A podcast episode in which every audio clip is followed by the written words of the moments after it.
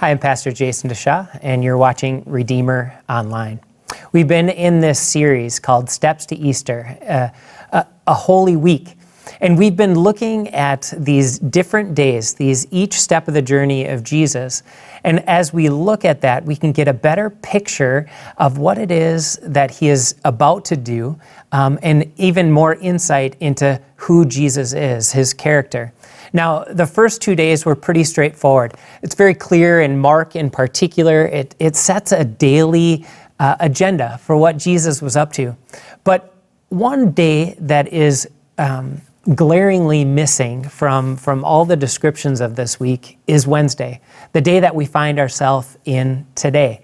And so I want to take a look at what that can mean take a look at possibly what scholars have, have determined to be a likely scenario for this Wednesday and, and dig into God's Word to tell uh, to allow this day that is a missing piece of the story inform us about who Jesus is.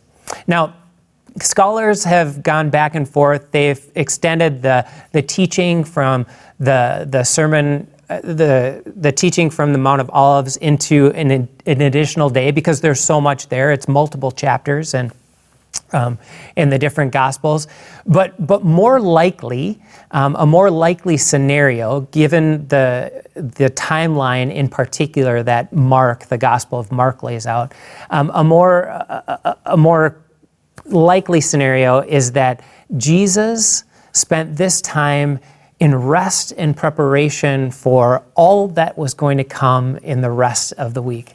You see, there was an incredible amount of, of teaching, and, and I didn't get into the healings that were done uh, at the Mount of Olives, and, and just this heavy day of ministry. And then Jesus knew what was coming at the end of the week with what we celebrate as Maundy Thursday and Good Friday. And so there was this necessary gap that we find ourselves in that we call Wednesday.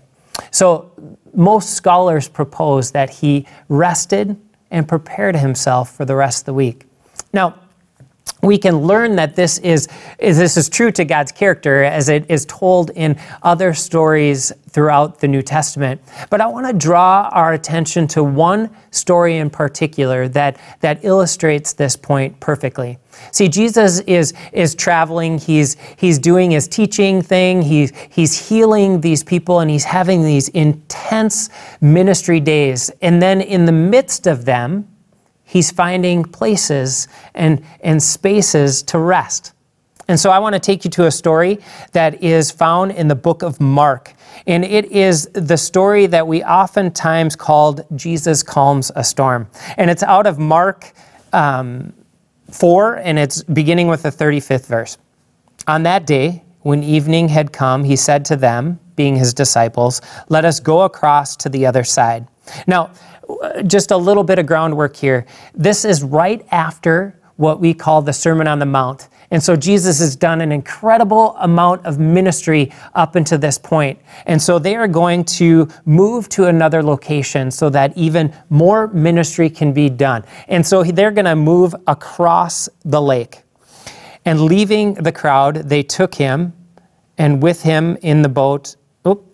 And leaving the crowd, they took him with them in the boat, just as he was, and other boats were with them. And a great wind storm arose, and the waves were breaking into the boat, and that, that the boat, boat was already filling with water. But he was in the stern, asleep on a cushion. And they awoke him and said to him, Teacher, do you not care that we are perishing? And he awoke and he rebuked the wind and said to the sea, Peace, be still. And the wind ceased, and there was great calm. And he said to them, Why are you so afraid? Have you still no faith? You know, the story is used to articulate lots of uh, different principles when it comes to understanding who Jesus is.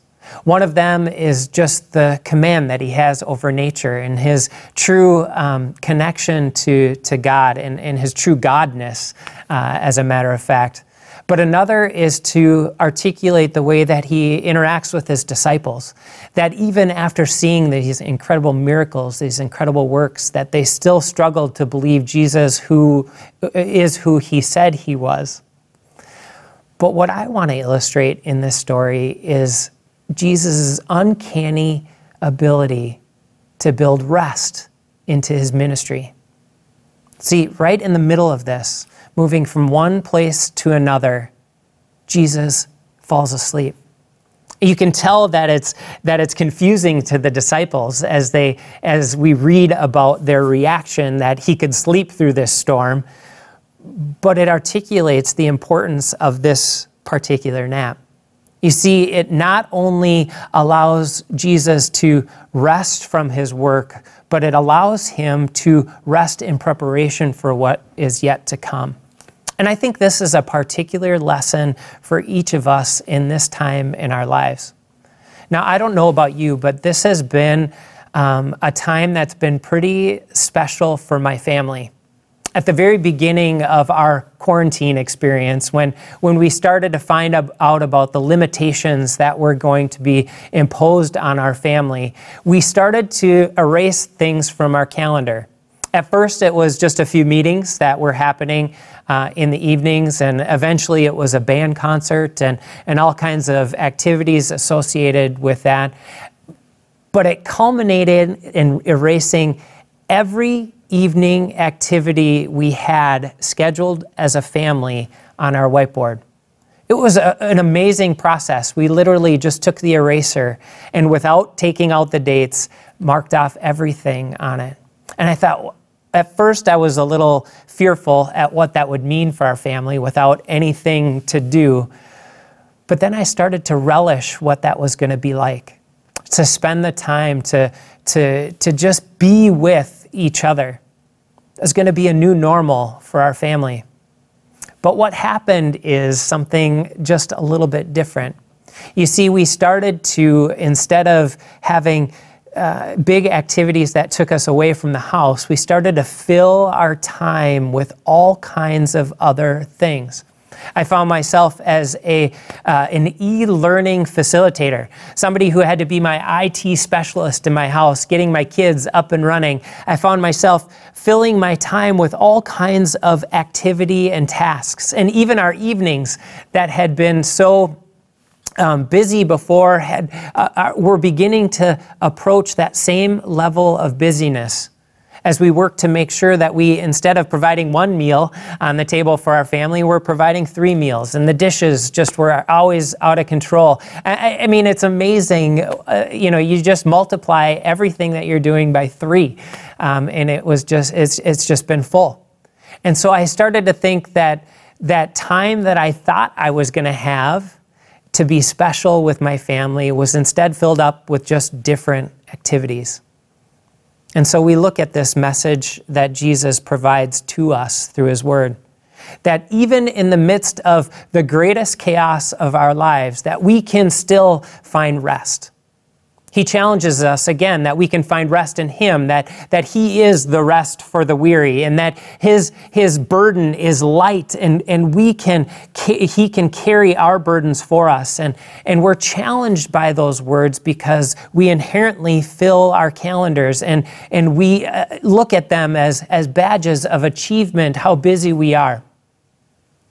But I want us to instead because we are setting aside this week of holiness to set aside time each day to be just in rest with God.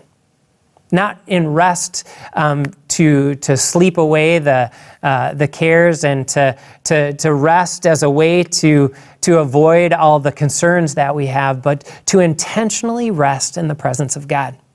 To rest in this middle of the storm of our life Jesus' challenges with this all over his word. That we can rest in his presence, that his burden is light, and that we can share our burden with him, that we can give him our struggles and our anxieties because he cares for us. It's written all over his word. And so I want to take this time to commit to resting with all of you. Now, it's not a rest as a way to avoid um, it is a rest to experience His real presence. I was introduced to a practice of rest uh, about a year ago, and it has been fantastically uh, it's been such a gift to my life. And so I want to invite you into that. For me, it started with 30 seconds where I would be still, intentionally avoiding any anything that was trying to creep into my, my thoughts for 30 seconds. And I can't tell you what an incredible challenge those 30 seconds were. Just to rest in his presence, to, to not try and manufacture any thoughts, but just to rest in who he is. I'm at three minutes now, and I feel like I'm on my way because I have learned the practice of listening to God's voice, listening for God's voice, resting in His presence. And so I want to experience that with all of you. And so if you would join me today, um, after this is finished, in just 30 seconds, one minute, set a timer for it, whatever it takes to rest in God's presence.